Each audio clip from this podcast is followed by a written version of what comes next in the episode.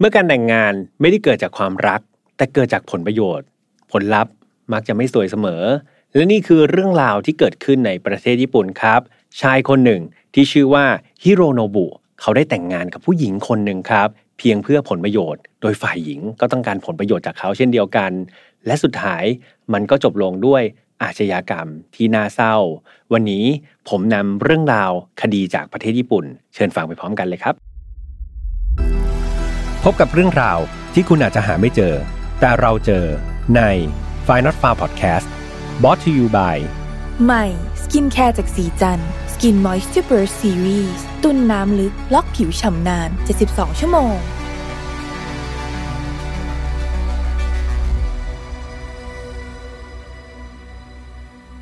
สวัสดีครับ ยินดีต้อนรับเข้าสู่ Final f a r Podcast นะครับ วันนี้คุณอยู่กับผมแฮมทัชพลเช่นเคยครับ เดินทางมาเรื่อยๆ แบบไม่หยุดหย่อน แต่ถ้าใครอยากจะให้หยุดหย่อนก็สามารถที่จะคอมเมนต์นะครับ โดยบอกทีมงานเนาะบอกว่าอยากให้พี่แฮมได้พักผ่อนกันบ้างนะครับ สักตอน 2 ตอน ก็เรียกว่าเรียกร้องกันมาตลอดนะครับ พูดมาร้อยกว่าตอนก็ยังไม่เคยได้พักเลยนะครับไม่เป็นไรครับ เพื่อทุกคนแล้วพี่แฮมทำได้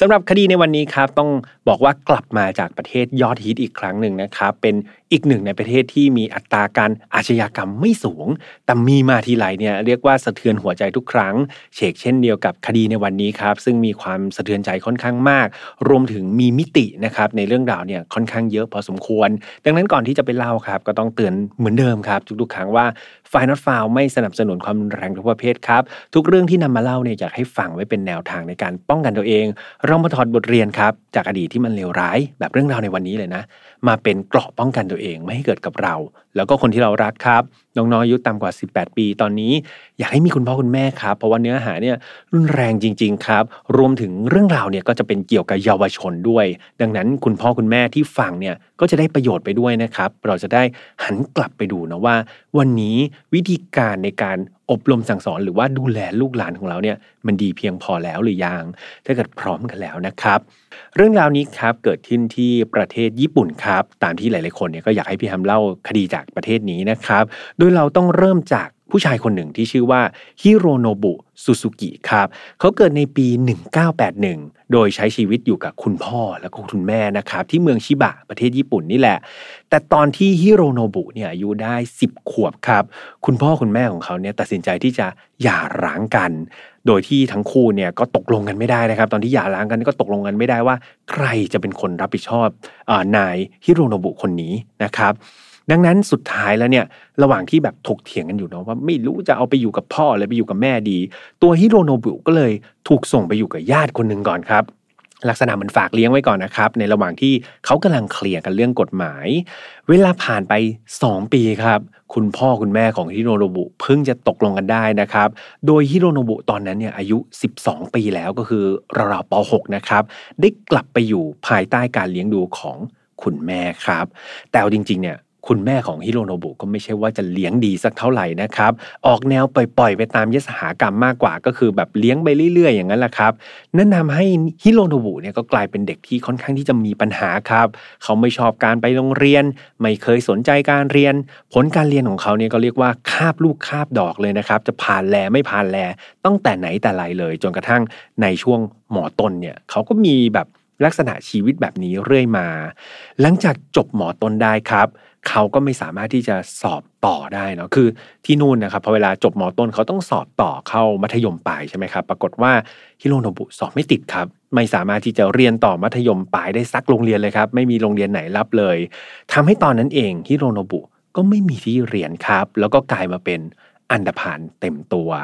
การที่ฮิโรโนบุไม่ได้อยู่ในสภาพแวดล้อมที่ควรจะอยู่ ไม่ได้อยู่ที่โรงเรียนต้องออกมาเล่ร่อนเรื่อยๆเนี่ยทำให้เพื่อนๆครับ ที่เขาไปรู้จักด้วย ที่เขาไปคบหาด้วยเนี่ยก็มักจะเป็นคนที่มีลักษณะปัญหาชีวิตแบบเดียวกันครับ ลักษณะเหมือนเหมือนกันฮิโรโนบุก็เลยไปร่วมแก๊งครับ กับแก๊งอันธพาลแก๊งหนึ่งเนาะรวมกันเป็นกลุ่มเป็นก้อน แล้วก็คอยทำเรื่องวุ่นวายเนี่ยไม่เว้นแต่ละวัน เขาพยายามไปหางานด้วยนะครับ เพราะว่าการไปอยู่ในแก๊งอย่างเดียวโดยที่ไม่มีเงินเนี่ยมันก็อยู่ไม่ได้ใช่ไหมครับ ฮิโรโนบุก็พยายามไปหางานครับ เป็นงานพาร์ทไทม์ตามแบบเหมือนพนักงานร้านสะดวกซื้ออะไรประมาณนี้ แต่พอหลังจากจากเลิกงานนะครับพอเลิกงานเสร็จเนี่ยแทนที่เขาจะกลับบ้านเนี่ยเขาก็จะไปคลุกอยู่กับแก๊งอันธพาลของเขาเนี่ยแทบตลอดทั้งวันทั้งคืนเลย กิจกรรมหลักเลยนะครับของฮิโรโนบุกับแก๊งของเขาก็คือการออกตระเวน ลักเล็กขโมยน้อยครับก็อย่างที่บอกไปนะว่าทำงานพาร์ทไทม์อย่างเดียวเงินมันไม่พอครับ จะมาเป็นคนในแก๊งไหนจะเรื่องเที่ยว ไหนจะเรื่องยาเสพติดใช่ไหมครับ ดังนั้นเขาก็ต้องการเงินและต้องการเงินเนี่ยสุดท้ายแล้วแก๊งพวกนี้ก็จะใช้วิธีการลักเล็กขโมยน้อยนะครับ ออกตะเวนขโมยของไปเรื่อยๆ แล้วก็ค่อยๆพัฒนาครับ จากขโมยสิ่งของต่างๆ เริ่มที่จะขยับมาเป็นการขโมย รถยนต์ครับ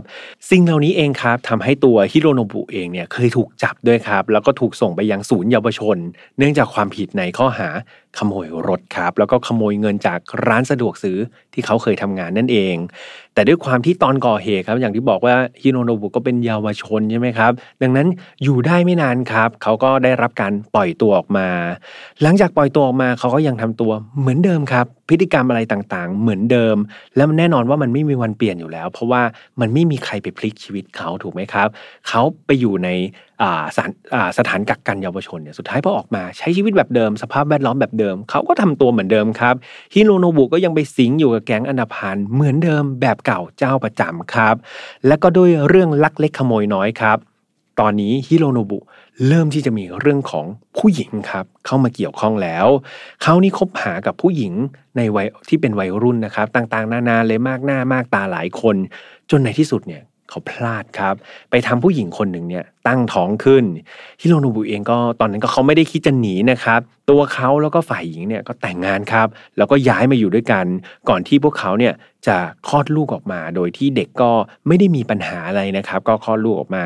แต่การที่ฮิโรโนบุมีครอบครัวแล้วเนี่ย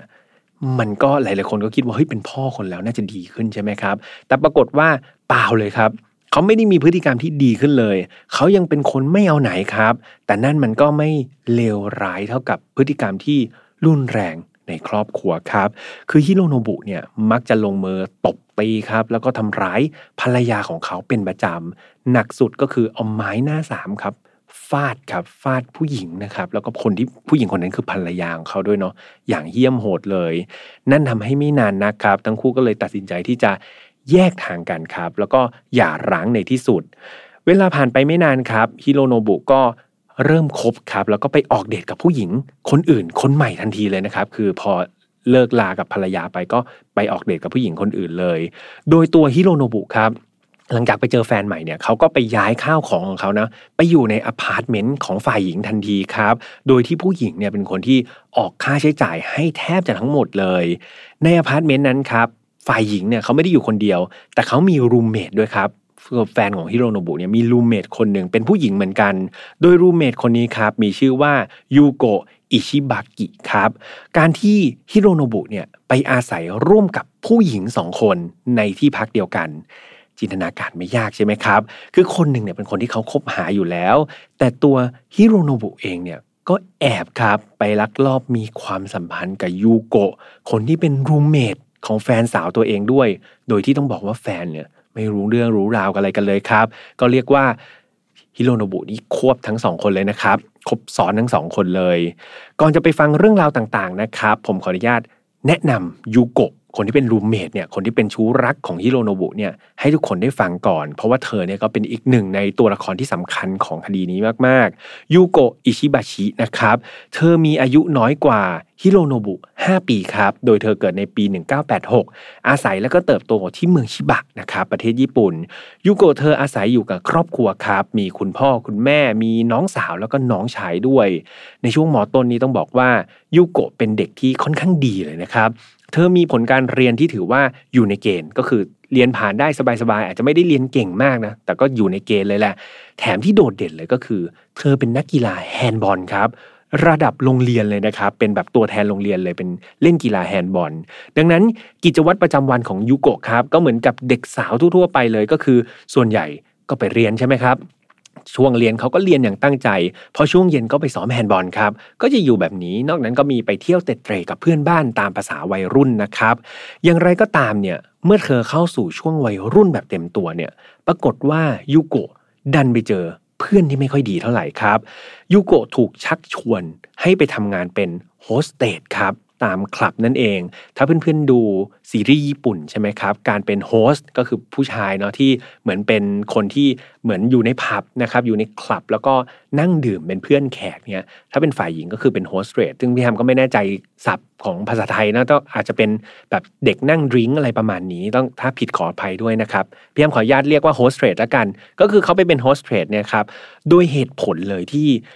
เพื่อนของยูโกะเนี่ย เอามาเป็นสิ่งล่อใจก็คือ เรื่องของ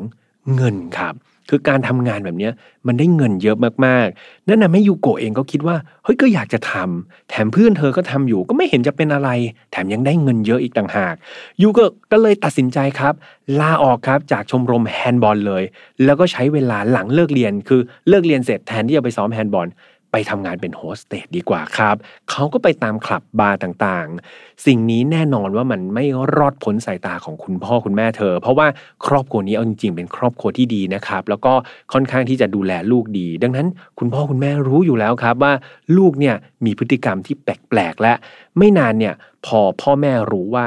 ยูโกะไปเป็นโฮสเตสเนี่ยเขาสั่งให้ลาออกครับ บอกว่าห้ามไปทำอาชีพนี้อีกเลิกทำอาชีพนี้ซะแต่ปรากฏว่ายูโกะเธอกลับ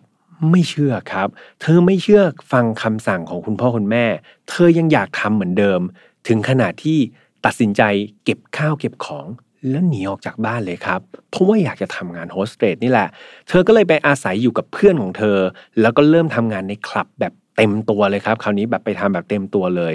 จนแล้วจนรอดครับ พ่อแม่เนี่ยด้วยความรักเนาะก็ออกตามหายูโกะไปทั่วเลยให้ไปอยู่ที่ไหนหรือเปล่า ก็ไปเจอตัวเธอจนได้ครับ เพราะว่าเธอเนี่ยไปอยู่กับเพื่อนใช่ไหมดังนั้นพ่อแม่เนี่ยก็รู้จักเพื่อนก็ตามไปอยู่กับเพื่อนครับ แล้วก็ไปพาตัวเธอกลับมา รอบนี้ครับ คุณแม่คุณพ่อของยูโกะเนี่ย ต้องการส่งเธอไปโรงเรียนแบบพิเศษครับ ซึ่งเป็นลักษณะโรงเรียนแบบถ้าพี่แฮมใช้คำผิดไม่แน่ใจเนาะแต่ว่าภาษาไทยคือโรงเรียนดัดสันดานครับประมาณนั้นเลยก็คือเป็นโรงเรียนประจำนะครับแล้วก็มีความเข้มงวดในกฎระเบียบเป็นพิเศษเลย โดยพวกเขาคาดหวังครับว่า การส่งยูโกะไปโรงเรียนพิเศษแบบนี้มันจะเปลี่ยนแปลงเธอได้ มันจะดัดนิสัยเธอได้ มันจะทำให้เธอเนี่ย เปลี่ยนทัศนคติ แล้วก็เลิกไปทำงานเป็นโฮสเตสกลับมาใช้ชีวิตแบบนักเรียนปกติได้สักที นี่คือสิ่งที่พ่อแม่คาดหวังครับ เมื่อเวลาผ่านไปเนี่ยพ่อแม่ยูโกะก็มั่นใจแล้วนะว่าเฮ้ยไปอยู่สักพักหนึ่งเนี่ย น่าจะเปลี่ยนแปลงยูโกะได้แล้วแหละเธอน่าจะเปลี่ยนเป็นคนใหม่ พวกเขาก็เลยไปรับเธอกลับมาครับ แล้วก็ไปสมัครโรงเรียนมัธยมปกตินะครับแบบเด็กทั่วไปเนี่ยให้ยูโกะได้ศึกษาต่อ แต่ดูเหมือนว่าหลังจากที่ยูโกะกลับเข้าไปเรียนครับ พฤติกรรมของเธอเนี่ยหรือว่าทัศนคติของเธอเนี่ยมันจะไม่ได้ถูกเปลี่ยนแปลงครับ เธอไม่ได้กลับตัวกลับใจอะไรเลย เธอกลับกลายเป็นเด็กที่เกเรไปเลยครับ ไม่เรียนเลยครับ คราวนี้จากเดิมที่เป็นเด็กเรียนในเกณฑ์ใช่ไหมคราวนี้ไม่เรียนเลยครับ แล้วก็มีพฤติกรรมที่เรียกว่าเข้าห้องปกครองเป็นประจำเลย จนสุดท้ายมันหนักเข้าหนักเข้ายูโกะ ถูกไล่ออกจากโรงเรียนครับ เนื่องจากเธอเนี่ยขาดเรียนเกินกว่าเกณฑ์ที่กำหนดไว้ สุดท้ายครับโหก็มีเรื่องมีราวกับคุณพ่อคุณแม่สิครับ โดนไล่ออกไป คุณพ่อคุณแม่อุตส่าห์ส่งไปโรงเรียน ดัดนิสัยใช่ไหมครับส่งพอเอากลับมาส่งไปโรงเรียนตามปกติ ก็คิดว่าเปลี่ยนแปลงตัวเอง ปรากฏว่าไม่เรียนครับ ไปโดดเรียนอยู่ไหนก็ไม่รู้สุดท้ายโดนโรงเรียนไล่ออก หลังจากที่ทะเลาะมีปากเสียงครับยูโกะก็เลยทนไม่ไหวตัดสินใจ หนีออกจากบ้านอีกครั้งหนึ่ง แต่คราวนี้เธอรู้ดีแล้วครับว่าเฮ้ยถ้าไปอยู่กับเพื่อนกลุ่มเดิมๆที่พ่อแม่รู้จักเนี่ยเดี๋ยวพ่อแม่ก็ตามมาได้อีกใช่ไหมครับ คราวนี้ครับ เธอตัดสินใจไปขออาศัยกับผู้หญิงคนหนึ่งที่เธอรู้จักผ่านทางคนรู้จักของเธออีกทีหนึ่งนะครับ ก็คือผู้หญิงคนนี้ไม่ได้รู้จักเป็นการส่วนตัวนะไปรู้จักผ่านเพื่อน ของเพื่อนอีกทีหนึ่งครับพูดง่ายๆก็คือไปอยู่กับเพื่อนของเพื่อน ซึ่งสิ่งนี้เธอมั่นใจเลยว่าการไปอยู่กับเพื่อนของเพื่อนเนี่ยพ่อแม่หาไม่เจอแน่นอนนะครับ ผู้หญิงที่ยูโกะอาศัยอยู่ ก็คือแฟนของนายฮิโรโนบุที่พี่แฮมเล่าไว้ข้างต้นนั่นเองครับ โดยทั้งสองคนนี้ครับที่อาศัยอยู่ด้วยกันเนี่ยมีอาชีพเดียวกันเลย ก็คือเป็นโฮสเตสครับ คราวนี้ทั้งฮิโรโนบุแฟนของเขา แล้วก็ยูโกะก็เลย มาอาศัยอยู่ในอพาร์ตเมนต์เดียวกัน ด้วยความสัมพันธ์ที่มันยุ่งเหยิงสุด ๆ เลยใช่ไหมครับ จนกระทั่งวันหนึ่งเนี่ยปรากฏว่าแฟนของฮิโรโนบุเนี่ยเกิดตั้งครรภ์ขึ้นมาอีกแล้วครับ แต่ครั้งนี้เนี่ยฮิโรโนบุเนี่ย เขาไม่ดูดำดูดีแฟนเลยครับ เขาไม่สนใจเลยนะ แฟนจะท้องจะอะไรเนี่ยไม่สนใจครับ เขายังใช้ชีวิตเหมือนเดิมครับหลายๆครั้งเลยนะครับ ที่แฟนของฮิโรโนบุเนี่ยพยายามจะถามถึงอนาคตครับว่าเฮ้ยเดี๋ยวจะแต่งงานกันไหมเดี๋ยวลูกจะเป็นยังไงใครจะเลี้ยงดู แต่ฮิโรโนบุเนี่ยเลี่ยงตลอดครับ เลี่ยงที่จะตอบคำถามเหล่านั้น จนฝ่ายหญิงเนี่ยรู้สึกว่าเฮ้ยมันไม่ไหวแล้วอะคืออยู่กับผู้ชายคนนี้แบบไม่รอดแน่ๆครับ สุดท้ายเธอก็เลยตัดสินใจไปทำแท้งครับ ก็คือเอาเด็กออกมาเลยนะครับ เพราะรู้ว่าน้องคลอดออกมาเนี่ยลำพังเธอก็ไม่อยากเลี้ยงฮิโรโนบุก็ดูไม่เอาทานครับ ก็เลยไปตัดสินใจไปทำแท้งแล้วก็เลิกรากันไปในที่สุด แต่ดูสิ่งนี้ก็ไม่ได้ส่งผลกระทบอะไรกับฮิโรโนบุอยู่ดีครับ มันอาจจะดีด้วยซ้ำเพราะว่าเขาเนี่ยสามารถที่จะออกเดทกับยูโกะได้เลยนะครับ แบบเต็มๆ แล้วก็คบหากับยูโกะก็คือรูมเมทของแฟนเขานั่นแหละครับ ได้อย่างเปิดเผย ซึ่งเอาจริง ๆ แล้วครับ ความสัมพันธ์ของฮิโรโนบุเขาไม่ได้ต้องการแบบรู้สึกว่ารักใครเสน่หายูโกเป็นคนน่ารักอะไรเลยนะครับ แต่เขามีความต้องการแอบแฝงเหนือกว่านั้นครับ คือต้องบอกว่าตัวเขาเองเนี่ยเป็นอยู่ในแก๊งอันดาพานใช่ไหมลักเล็กขโมยน้อยทำงานพาร์ทไทม์เนี่ยแล้วก็ไม่ได้แบบเหมือนมีอาชีพเป็นหลักเป็นแหล่ง ดังนั้นครับเขาก็เป็นคนที่มีหนี้สินเยอะมากๆ เพราะว่าอยู่ในแก๊งก็ต้องทำตัวเท่ๆใช่ไหมครับ ซื้อเสื้อผ้าซื้อยาซื้ออะไรมา แต่พอไม่มีเงินก็ต้องไปกู้ยืมหนี้นอกระบบเนาะทำให้ฮิโรโนบุเนี่ยมีหนี้สินเยอะมากๆ เขาเนี่ยใช้ทั้งชื่อจริงไปกู้ก็ละ ชื่อปลอมไปกู้ก็ละจากแหล่งกู้เงินต่างๆครับ ตอนนี้เรียกว่าเครดิตบูโรของเขานี่แบบติดลบมากๆครับ ไปกู้กับใครเนี่ยไม่ได้อีกแล้ว เขาก็เลยเกิดไอเดียครับ เขาคิดว่าเฮ้ยการที่เขาคบกับยูโกะเนี่ยหนึ่งเลยคือ มันหลอกเงินจากเธอง่ายมากๆครับ จะเอาเงินจากเธอเนี่ยมันเป็นสิ่งที่ไม่ยากเท่าไหร่ เพราะว่ายูโกะเนี่ยอายุแค่ 16 ปีเองนะครับเพื่อนๆต้องย้ำอีกทีว่า 16 ปีเท่านั้นคืออยู่มปลาย แถมเธอยังหนีออกจากจากบ้านเนี่ยเธอไม่มีที่พึ่งเลยครับ ดังนั้นการที่เธอไปทำงานเป็นโฮสเตสเนี่ยคือเธอมีแต่เงินครับ เธอมีแต่เงินแต่เธอไม่มีที่พึ่ง แถมหลาย ๆ ครั้งเนี่ยแขกที่มาใช้บริการตามคลับเหล่านี้ก็จะเป็นคนรวยใช่ไหมครับ เรียกว่าพร้อมเพย์แล้วครับ ทุ่มทุกอย่างให้กับยูโกะซึ่ง เธอก็บริการเขาดีๆ เธอก็จะได้เงินเยอะๆ ฮิโรโนบุก็เห็นประโยชน์จากตรงนี้ครับ มองยูโกะเนี่ยเป็นถุงเงินถุงทองแหละพูดง่าย ๆ แล้วก็หลังจากที่คบกันไปสักพักเนี่ย ฮิโรโนบุก็พัฒนาไอเดียของเขาครับ คือแทนที่จะมองเป็นถุงเงินถุงทองอย่างเดียวเนี่ย เขาคิดว่า เฮ้ยไหนๆก็ไหนๆแล้วเนี่ย คบกับยูโกะแล้วเนี่ย แต่งงานกับเธอไปซะเลยก็แล้วกัน ก็หลายๆคนก็งงว่า เออจะแต่งงานไปทำไม อยากจะมีข้อผูกมัดไปทำไม ในฮิโรโนบุครับเหนือชั้นกว่านั้นในความคิดที่ไม่ดีนะครับ เขาคิดว่าเขาเนี่ยจะขอยูโกะแต่งงานเพื่อขอนามสกุลของยูโกะแทนครับเพื่อนๆพอเดาได้ไหมครับว่าสาเหตุว่าอะไรว่าทำไมฮิโรโนบุถึงอยากใช้นามสกุลของยูโกะอยากลองคิดดูไหมครับ ให้เวลาคิด1นถึงสนะครับหนึ่งสองสามเฉลยนะครับ เหตุผลก็เพราะว่าเขาเนี่ยอยากเปลี่ยนมาใช้นามสกุลของยูโกะเนี่ยเพื่อที่จะ เปลี่ยนหรือปลอมแปลงตัวเองนั่นเองครับ มันทำให้เขาเนี่ยสามารถหนึ่งเลยคือ หนีเจ้าหนี้ได้ เพราะว่าชื่อเนี่ยมันเปลี่ยนได้ง่าย แต่นามสกุลมันเปลี่ยนไม่ได้ใช่ไหมครับพอได้นามสกุลของยูโกะมาคราวนี้เปลี่ยนชื่อเพลินเลยครับเขาก็มีชื่อใหม่ตัวตนใหม่ หนีเจ้าหนี้ได้แบบสบายๆครับ นอกจากจะหนีเจ้าหนี้ได้ง่ายขึ้นแล้วเนี่ยเขายังสามารถเอาชื่อใหม่นามสกุลใหม่เนี่ยไปกู้เพิ่มได้อีก นะครับนี่ก็เรียกว่าเป็นกำไร 2 ต่อนะครับในสิ่งที่นายฮิโรโนบุคนนี้คิดครับเขาก็เลยเอาข้อเสนอเนี่ยไปคุยกับยูโกะบอกว่าถ้าเธอยอมให้ฉันใช้นามสกุลเธอ ฉันจะแต่งงานกับเธอนะอ่านี่คือสิ่งที่offer ไปนะครับ ซึ่งแน่นอนว่ายูโกะก็มองว่าก็ไม่มีปัญหาอะไรอยู่แล้วครับ เธอก็ยินดีที่จะแต่งงานกับฮิโรโนบุ แล้วก็ให้ใช้นามสกุลของตัวเอง หลายๆคนอาจจะคิดว่าโหยูโกะนี่น่าจะรักฮิโนบุโนบุจนสุดหัวใจใช่ไหมครับ ยอมทำทุกอย่าง เปล่าเลยครับ จริง ๆ เธอก็มีเหตุผลของเธอครับ เธอไม่ได้รู้สึกรักผู้ชายคนนี้สักเท่าไหร่ครับ แต่เหตุผลก็คือ เธอเนี่ยอยากที่จะทำงานในโฮสเตสคือเธอรักอาชีพโฮสเตสอยู่แล้ว แต่ว่าปัจจุบันเนี่ยต้องบอกว่าเธออายุ 16 ปี 16 ปีคือเป็นเยาวชนครับ แต่ว่าการที่เธอจะไปอยู่คลับดังๆ คลับใหญ่ ๆ ได้ ซึ่งเธอจะสามารถหาเงินได้มหาศาลเลย เพราะคนรวยๆเนี่ยมักจะไปเที่ยวคลับใหญ่ๆใช่ไหมเธอไปสมัครคลับใหญ่ๆเหล่านั้นเนี่ยเขาจะบอกว่า น้องน้องน้องต้องบรรลุนิติภาวะก่อนนะน้องอายุ 16 ปี ยังไม่บรรลุนิติภาวะมาเป็นโฮสเตสที่นี่ไม่ได้ เธอก็เลยคิดเลยครับว่าอายุ 16 ปีเนี่ยต้องรออีกต้อง 2 ปีกว่าจะ 18 ปีบริบูรณ์บรรลุนิติภาวะ แต่ถ้าเกิดเธอเนี่ยแต่งงานเมื่อไหร่เนี่ย เธอจะได้ บรรลุนิติภาวะโดยทันทีเลยครับ ตามสถานะเนาะก็คือแต่งงานแล้ว ดังนั้นครับ เธอก็เลยคิดว่าการแต่งงานกับนายฮิโรโนบุเนี่ยก็เป็นแบบเหมือนผลประโยชน์กับเธอเหมือนกันครับทำให้เธอเนี่ยสามารถที่จะใช้ status หรือว่าฐานะเอ๊ยสถานะการแต่งงานของเธอครับ กลายเป็นผู้บรรลุนิติภาวะ แล้วก็ไปสมัครงานในคลับใหญ่ ๆ โฮสใหญ่ ๆ แล้วก็ได้เงินอย่างมหาศาลนั่นเองครับ สุดท้ายแล้วครับ เธอก็เลยรู้สึกว่าโอเค ฉันละเบื่อมากๆเลยนะกับการทำงานในขับเล็ก ๆ ฉันอยากทำงานจนขับใหญ่ ๆ สักทีและการแต่งงานกับฮิโรโนบุเนี่ยก็เป็นคำตอบที่มันน่าจะดีที่สุดแล้วครับ ดังนั้นเองครับทำให้เธอเนี่ยก็รู้สึกว่า ทั้งคู่ครับเห็นผลประโยชน์ซึ่งกันและกัน คือฮิโรโนบุก็เห็นผลประโยชน์ของยูโกะยูโกะก็เห็นผลประโยชน์ของฮิโรโนบุทั้งคู่ก็เลยตัดสินใจแต่งงานกันนะครับอย่างเป็นทางการในเดือนกรกฎาคมปี 2003 ครับ และทันทีที่ฮิโรโนบุเนี่ยได้เปลี่ยนนามสกุลเนาะเป็นฮิโรโนบุอิชิบาชิเนี่ยก็คือใช้นามสกุลของยูโกะแล้วเนี่ยเขาก็ไปเริ่มเลยครับก่อหนี้ยืมสินใหม่ ๆ ทันที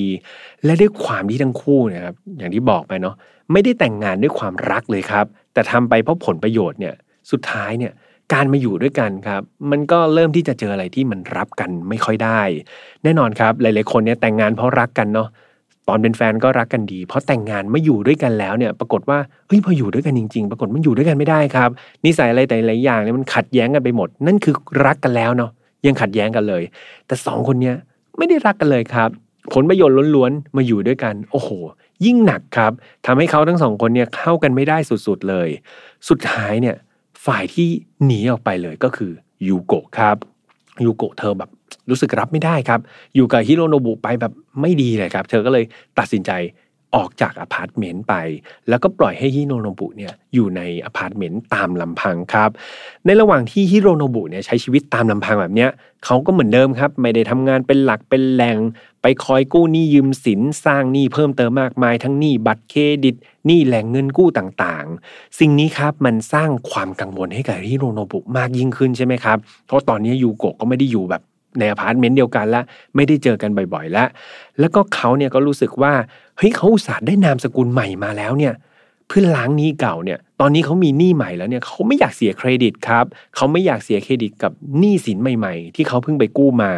อีกทั้งเขาเนี่ยไปมีปัญหาครับทางกฎหมายกับเจ้าหนี้เหล่านั้นเนี่ยแน่นอนว่าถ้าเกิดเขาโดนตำรวจจับขึ้นมา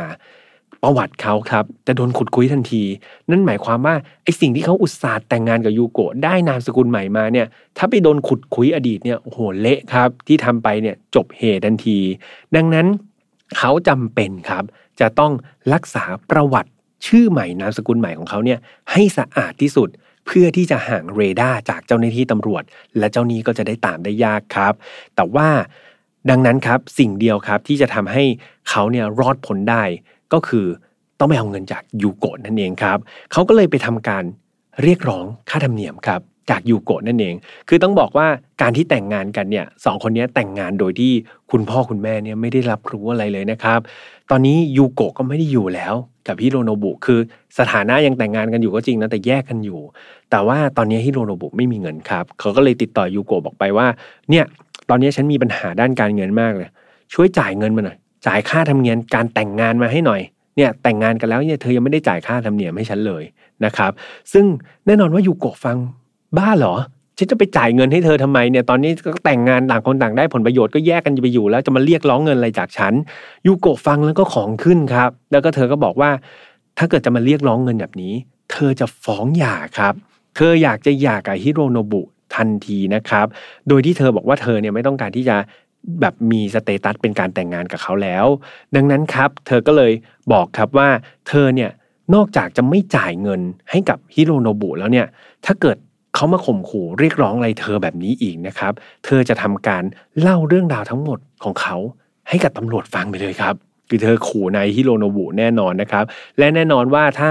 ฮิโรโนบุเนี่ยถึงมือตำรวจเมื่อไหร่ครับ เขาได้นอนคุกอีกหลายปีแน่ ๆ การข่มขู่ครั้งนี้ครับทำให้เป็นไงฮิโรโนบุที่กลัวอยู่แล้วใช่ไหมทั้งหนี้เก่ามากมายหนี้ใหม่ที่เพิ่งสร้างขึ้น เงินตอนนี้ก็ไม่มีครับ แถมมาโดนภรรยาที่แต่งงานกันแบบด้วยผลประโยชน์เนี่ย มาทำการข่มขู่แบบนี้อีกฮิโรโนบุกลัวครับเขากลัวมากเลยเขาไม่อยากกลับไปนอนคุกอีกแล้ว แล้วก็ตอนนี้ต้องบอกว่าฮิโรโนบุเนี่ยไม่ใช่เยาวชนแล้วนะครับ ดังนั้นการรับโทษหรือถูกลงโทษต่างๆ เนี่ยมันเหมือนผู้ใหญ่ครับ เขาจะต้องโดนอะไรที่มันหนักกว่าเดิมแน่ๆ แต่การที่จะไป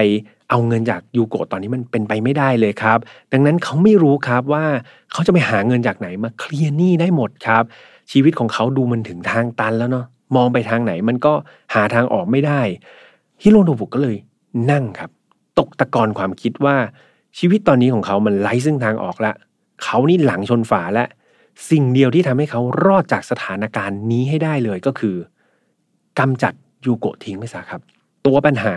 ถ้ายูโกะไม่อยู่ซะ เรื่องราวของเขาก็ไม่มีใครแฉไงฮิโรโนบุก็เลยเริ่มวางแผนครับ เขาคิดว่า เขาอยากจะวางแผนอาชญากรรมที่สมบูรณ์แบบขึ้นมา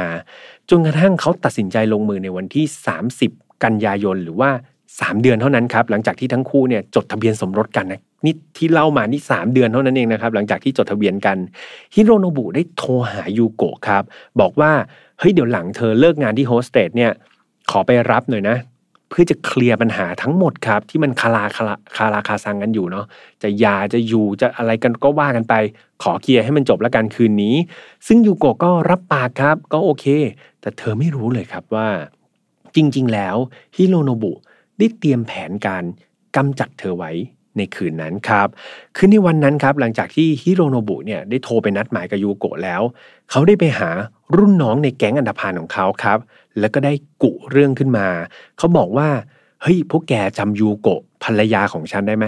ตอนนี้ยูโกะรู้เรื่องของแก๊งเราหมดแล้วนะ ว่าเคยไปลักเล็กขโมยน้อยเคยไปก่ออาชญากรรมอะไรกันบ้าง แล้วตอนนี้เธอโกรธฉันมากๆเลย ที่ฉันเนี่ยไม่ได้อยู่กับเธอ แล้วเธอก็อยากจะเลิกกับฉันด้วย ที่สำคัญ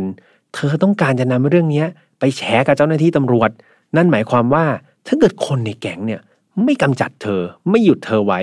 เรื่องไปถึงตำรวจเมื่อไหร่ มีหวังพวกเราทั้งแก๊งอยู่ในคุก หัวโตแน่นอน นี่คือสิ่งที่ฮิโรโนบุไปปั่นนะครับ ไปปั่นหัวไปเป่าหู คนในแก๊งนะครับ ให้ต้องการที่จะกำจัดยูโกะทิ้งซะฮิโรโนบุครับต้องการเอาเด็กวัยรุ่นนั่นแหละ เป็นเครื่องมือนะครับในการกำจัด พร้อมกับบอกรายละเอียดของแผนทั้งหมดว่า เฮ้ยเดี๋ยวประมาณตีสองครึ่งเนี่ยของวันถัดไปนะก็คือยูโกะเขาเลิกงานดึกใช่ไหมครับเป็นโฮสเตสก็นัดหมายไว้ตอนสอง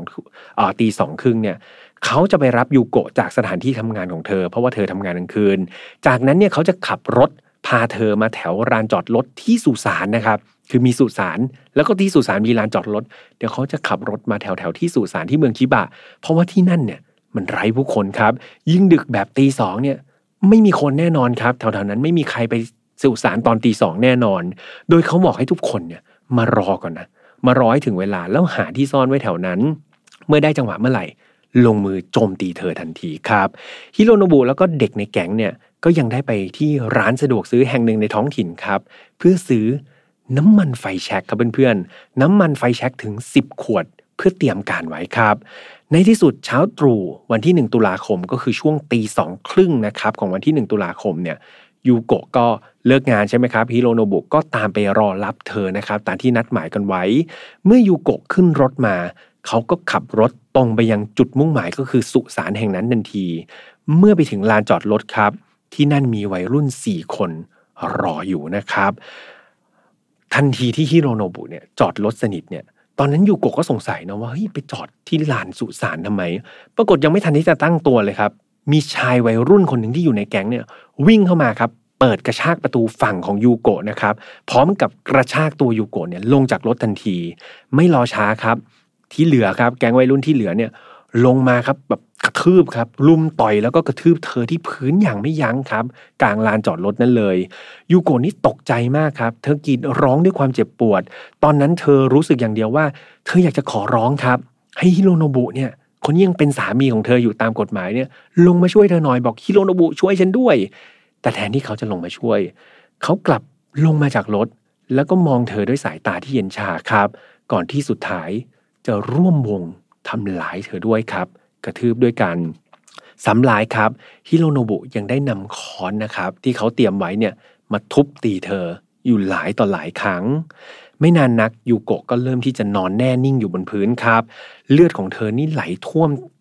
เต็ม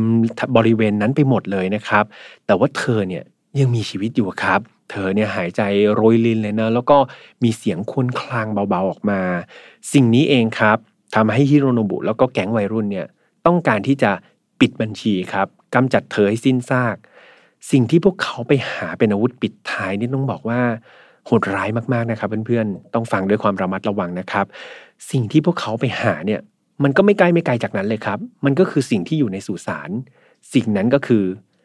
ป้ายหินครับเพื่อนๆป้ายหินพอเวลามีหลุมฝังศพใช่ไหมครับ มันจะมีป้ายที่ปักว่าผู้ตายเป็นใคร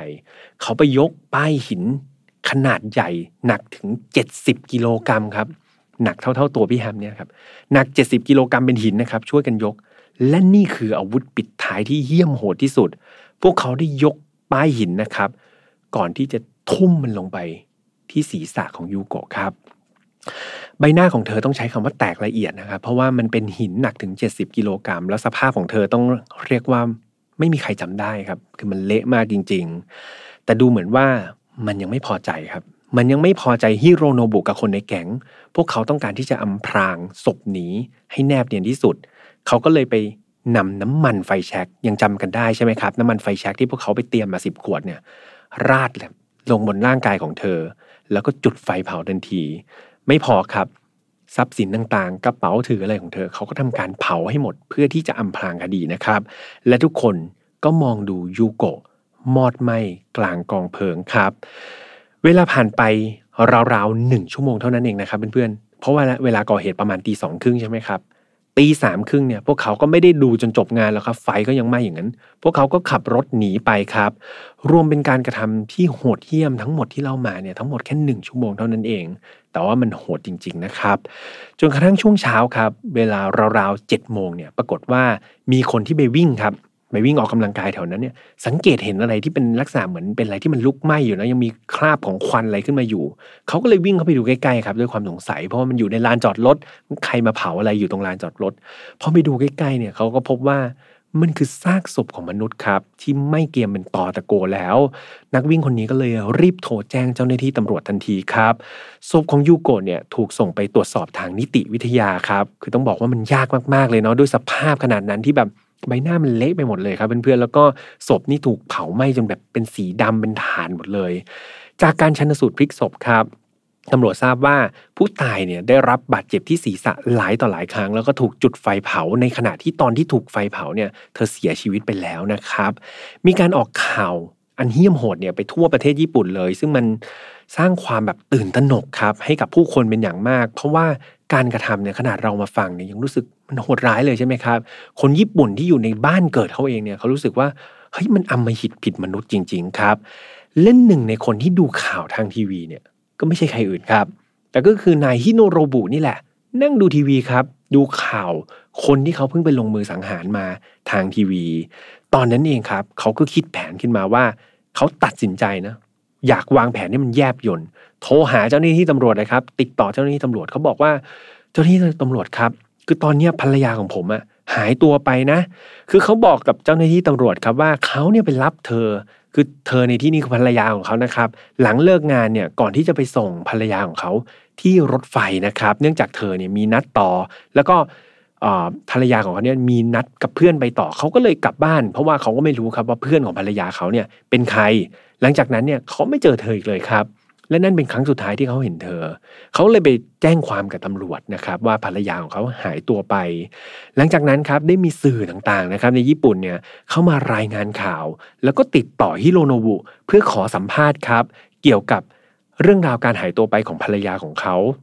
ซึ่งต้องบอกเพื่อนๆว่าฮิโรโนบุนี่แบบ ตีบทแตกมากครับ เขามีวาทศิลป์มากๆ คำพูดของเขานี่ต้องบอกว่าดูแบบดูเศร้า ดูจริงใจ ดูซาบซึ้ง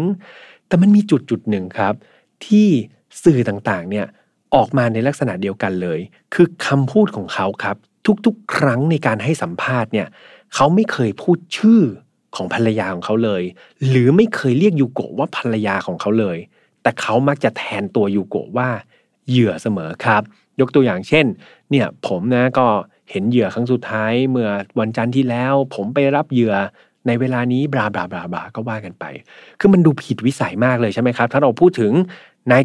นางเออย่างเงี้ยเราก็บอกเออเนี่ยผมไม่เจอแฟนผมมานานแล้วนะ ผมไม่เจอนางเอมานานแล้วนะ มันดูเป็นธรรมชาติกว่า แต่นี่ใช้คำว่าเหยื่อครับ กับคนที่เป็นภรรยาของเรา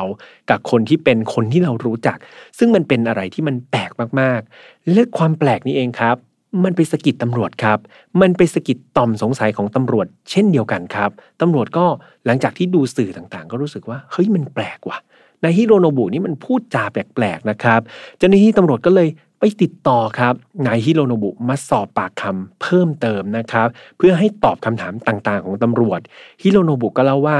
เอาจริง ๆเขากับยูโกะเนี่ยความสัมพันธ์นี่มัน toxic มากเลย ความสัมพันธ์ไม่ดีเลย เหตุผลก็เพราะว่ายูโกะมีปัญหาการเงินเยอะ นั่นทำให้เขาเนี่ยทะเลาะกันเรื่องเงิน เขาไม่สามารถจะหาเงินมาเสิร์ฟยูโกะได้ นี่คือสิ่งที่โนโนบุพูดนะครับ ก็อย่างว่าแหละครับ คนตายพูดไม่ได้ อย่างไรก็ตามครับ เขามักจะบอกเสมอว่า ณตอนนี้เขาไม่รู้เขาไม่เห็นเลยนะ ว่ายูโกะเนี่ย หายไปไหน และเป็นหรือตายอย่างไรนะครับ เขาปฏิเสธที่จะบอกความแบบเหมือนความเกี่ยวข้องว่าตอนนี้ยูโกะอยู่ไหนอยู่ตลอดเวลา 5 วันครับ หลังจากที่ตำรวจเนี่ยค้นพบศพเนี่ยตำรวจได้ไปเจอหลักฐานชิ้นหนึ่งที่มันน่าสนใจมากๆครับ นั่นก็คือภาพในกล้องวงจรปิดครับเพื่อนเพื่อนๆยังจำฮิโรโนบุกับแก๊งอันธพาลที่เข้าไปซื้อของในร้านสะดวกซื้อที่ซื้อเป็นน้ำมัน ไฟแช็กได้ใช่ไหมครับสิบขวด คือตอนที่เขาเข้าไปซื้อเนี่ยปรากฏว่าร้านนั้นมีกล้องวงจรปิดครับ แล้วมันแปลกมากเลยใช่ไหมครับ ที่คนคนหนึ่งกับแก๊งเนี่ยจะไปซื้อน้ำมันไฟแช็กเยอะขนาดนั้น มันจะบังเอิญไปหรือเปล่านะกระสบที่ถูกเผาไหม้เป็นตอตะโก ในเมืองนั้นพอดี มันเป็นอะไรที่ดูจะสอดคล้องกันเกินไป ข้อมูลนี้เองครับ ตำรวจก็เลยไปตามจับหมดเลยครับ ทั้งตัวนายฮิโนโรบุ แล้วก็แก๊งวัยรุ่น 4 คนที่เห็นในภาพนี้ทั้งหมดครับ ตอนนี้ตำรวจครับ ก็เลยพยายามที่จะขุดคุยหาข้อมูลของนายฮิโรโนบุมากขึ้นว่าเฮ้ยนายคนนี้เนี่ยมีประวัติเป็นอย่างไงบ้าง อย่างแรกเลย เขาไปเจอว่าการแต่งงานของฮิโรโนบุกับยูโกะนั้น เป็นการแต่งงานโดยที่พ่อแม่ของยูโกะเนี่ยไม่รู้เรื่องเลยครับ เป็นการตกลงปรงใจของทั้งสองคนเอง จะว่าเป็นการตกแบบแต่งงานแบบกรรมลอก็ว่าได้นะครับ เพราะว่าเขาจดทะเบียนเพียงเพื่อผลประโยชน์ล้วนๆเลยครับ หลังจากนำผู้ต้องสงสัยทั้งหมดมาสอบปากคำเนี่ยแน่นอนว่าไม่ใช่แค่ฮิโรโนบุคนเดียวเนาะแต่ว่าจะมีเด็กในแก๊งสี่คนด้วย ปรากฏว่าเด็กในแก๊งเนี่ยด้วยความเป็นเด็กครับ สุดท้ายยอมรับสารภาพมาหมดเลยครับ เขายอมรับสารภาพมาอย่างรวดเร็วเลยว่า พวกเขาเนี่ยเป็นส่วนหนึ่งนะครับ หรือว่าเป็นหนึ่งในกลุ่มคนที่ทำการทำร้ายยูโกะครับ สิ่งนี้เองก็ทำให้ฮิโรโนบุเองก็ดิ้นไม่หลุดใช่ไหมครับ เพราะว่าผู้สมรู้ร่วมคิดนี้สารภาพเรียบร้อยหมดแล้วครับ ตัวเขาเองก็ไม่สามารถที่จะดิ้นหลุดทั้งหลักฐานและพยานที่มันหนาแน่นขนาดนี้ เขาก็เลยต้องยอมรับครับว่า เขานี่แหละ คือหนึ่งในคนร้ายที่ทำการสังหารยูโกะนั่นเองครับฮิโรโนบุแล้วก็คนในแก๊งครับที่ร่วมกระทำความผิดได้ถูกจับ แล้วก็ตั้งข้อหาฆาตกรรมโดยทันทีครับ ในเดือนกุมภาพันธ์ปีถัดมาเนี่ยศาลก็มีการพิจารณาคดีทั้ง 5 คนนะครับที่กระทำความผิด โดยวัยรุ่น 3 ใน 4 คนครับวัยรุ่นมี 4 คนนะสามใน 4 คนเนี่ยยังเป็นเยาวชนอยู่ พวกเขาถูกตั้งข้อหาฆาตกรรมและทำลายศพครับ ต้องไปอยู่ในคุกเยาวชนนาน 5-10 ปีนะครับ ส่วนอีกคนหนึ่งมี 4 คนเนี่ยอีกคนหนึ่งเนี่ยเป็นเยาวชนเหมือนกัน แต่ว่าคนนี้เขาบอกว่าเขาเนี่ย พอไปอยู่ในเหตุการณ์จริงๆเนี่ยเขาตกใจมากครับเขาพอจะทำจริง ๆ มาทำร้ายผู้หญิงจริงเนี่ยเขาทำไม่ลงเขาก็เลยเป็นเพียงแค่คนที่อยู่ในเหตุการณ์ครับร่วมเหตุการณ์ แต่ว่าไม่ได้ทำร้ายก็คือไม่ได้ทำร้ายไม่ได้เผาศพอะไรประมาณนี้ครับทำให้เขาเนี่ย ถูกลดโทษลงมา คือเพื่อนๆในแก๊งเนี่ยโดน 5-10 ปี แต่เขาเนี่ยเข้าเรือนจำเยาวชนเพียง 3-5 ปีเท่านั้นครับ มาทางด้านนายฮิโรโนบุบ้าง เพราะว่าเขาเป็นคนเดียวที่ไม่ใช่เยาวชนแล้วเนาะเขาถูกตั้งข้อหาฆาตกรรมและทำลายทำร้ายร่างกายนะครับ รวมถึงการทำลายหลักฐานด้วยทำให้เขาต้องรับโทษจำคุกตลอดชีวิตครับ ทางด้านฮิโรโนบุเองเนี่ยหลังจากได้รับโทษจำคุกเนี่ย เขาก็ไม่ขออุทธรณ์แต่อย่างใดครับ เขาก็รับคำพิพากษานั้นแต่โดยดีครับ แล้วก็เป็นการสิ้นสุดลงของคำพิพากษาฝั่งของนายฮิโรโนบุนะครับ ปัจจุบันนี้ครับฮิโรโนบุก็ยังรับโทษนะครับ อยู่ในเรือนจำด้วยโทษจำคุกตลอดชีวิต ในขณะที่แก๊งวัยรุ่น 4 คนครับณเวลาปัจจุบันที่พี่แฮมเล่า ตอนนี้ทั้ง 4 คนนั้นออกมาหมดแล้วครับ ออกมาอยู่ในสังคมเรียบร้อยแล้ว มีการเปลี่ยนชื่อ เปลี่ยนนามสกุล เปลี่ยนตัวตนให้ทั้ง 4 คน แล้วก็คาดหวังครับว่าทั้ง 4 คนนี้จะกลับตัวกลับใจนะครับ ได้เพราะว่าเขาได้รับโอกาสอีกครั้งหนึ่งเนาะในการเหมือนเกิดใหม่ขึ้นมาอีกครั้งหนึ่งจากผ่านเรื่องราวที่มันแย่ๆก็คาดหวังครับว่า การที่เขาได้กลับมาสู่สังคมอีกครั้งหนึ่งกลายมาเป็นคนปกติอีกครั้งหนึ่งเขาจะทำ พฤติกรรมนะครับให้ถูกตามคันลองครองธรรมอย่างที่สังคมควรจะเป็นนะครับ ก็หวังว่าจะไม่เกิดอะไรซ้ำร้ายๆอีก และคดีนี้ก็ปิดตัวลงไปอย่างน่าเศร้า เช่นเคยครับ เราจะเห็นเลยนะครับว่าเรื่องของครอบครัวเป็นอีกครั้งนะครับ ที่เรื่องของครอบครัวเป็นสถาบันที่เป็นพื้นฐานจริง ๆ นะครับ เพื่อนๆพี่ยามเลยย้ำทุกๆ ครั้งเลยว่าแบบเนี่ยหลาย ๆ ครั้งเนี่ยเราทำงานทำอะไรเราลืมให้เวลาครับลืมให้เวลาครอบครัว แต่อย่าลืมครับว่าเด็ก ๆ เนี่ยเขาต้องการเราเนาะ เขาต้องการคุณพ่อคุณแม่ เขาต้องการผู้ปกครองนะครับรวมถึงน้องๆเองด้วย ในอีกมุมหนึ่งแบบยูโกเองเนี่ยไม่ใช่ว่าพ่อแม่เขาเลี้ยงไม่ดีนะครับพ่อแม่ทั้งตักทั้งเตือนเนาะทั้งส่งไปโรงเรียนดัดนิสัยอะไรต่างๆนานา แต่สุดท้ายแล้วครับเธอเลือกทางที่ผิดครับ ดังนั้นน้องๆครับพี่แอมเชื่อว่าทุกคนมีความต้องการของตัวเอง มีความฝันของตัวเอง มีชีวิตเป็นของตัวเอง แน่นอนครับชีวิตมันเป็นของเรา แต่การที่เราเลือกที่จะเชื่อใคร เลือกที่จะฟังใคร และเลือกที่จะปฏิบัติ ตามคำสั่งสอนของใคร มันก็เป็นสิทธิ์ของเราเช่นเดียวกัน พี่แอมเชื่อว่าพ่อแม่ทุกคนรักเรานะครับ ผู้ปกครองเขารักเรา เขาหวังดีกับเราครูบาอาจารย์หวังดีกับเรา ดังนั้นครับ สิ่งที่เขาพูดมาอย่าเพิ่งปิดกั้นครับ บางคนรู้สึกแบบโอ้โหเป็นวัยรุ่นไม่อยากฟังพ่อแม่เลยพ่อแม่แบบเต่าล้านปี อย่าคิดอย่างนั้นครับ ฟังสักหน่อยพี่แอมเชื่อว่าในคำพูดเหล่านั้น ในประโยคเหล่านั้นที่บางทีคุณแม่เราพั่มบ่นออกมาเนี่ยในประโยคเหล่านั้นมันเต็มไปด้วยความรักครับ มันเต็มไปด้วยความหวังดี และมันมีข้อคิดดีๆ ซึ่งข้อคิดเหล่านั้นมันอาจจะพลิกชีวิตเรา หรือมันอาจจะทำให้เราก้าวข้ามจุดเปลี่ยนในชีวิตได้ เหมือนคดีของน้องยูโกะนะครับยายพี่แอมเป็นห่วงทุกคนจริงๆ อยากให้ทุกคนใช้สติในการมีชีวิต แล้วก็เลือกเชื่อเลือกทำในสิ่งที่ถูกต้องนะครับสำหรับ File Not Found ครับเราออกอากาศทุกวันอังคารแบบนี้นะครับ ทางช่องของ Mission to Pluto ไม่ว่าจะเป็น YouTube Spotify SoundCloud Podbean Apple Podcast ครับ ใครที่ชอบฟัง File Not Found แบบยาวๆ ตามกันไปเลยครับใน Spotify กับ Apple Podcast นะครับโลโก้สีแดงๆกด Follow กันได้ ส่วนใครที่อยากร่วมกิจกรรมนะครับตอนนี้ Mission to Pluto เราไปเป็น media partner กับ Night Age Picture แล้วนะครับ ซึ่ง Night Age Picture จะเป็นค่ายหนังสยองขวัญน้องใหม่ครับ ซึ่งมีหนังดีๆเนี่ยออกมาทุกๆเดือนเลย ดังนั้นครับ เราจะมีกิจกรรมดีๆ ติดตามแฟนเพจไว้นะครับ หรือว่าเข้าไปใน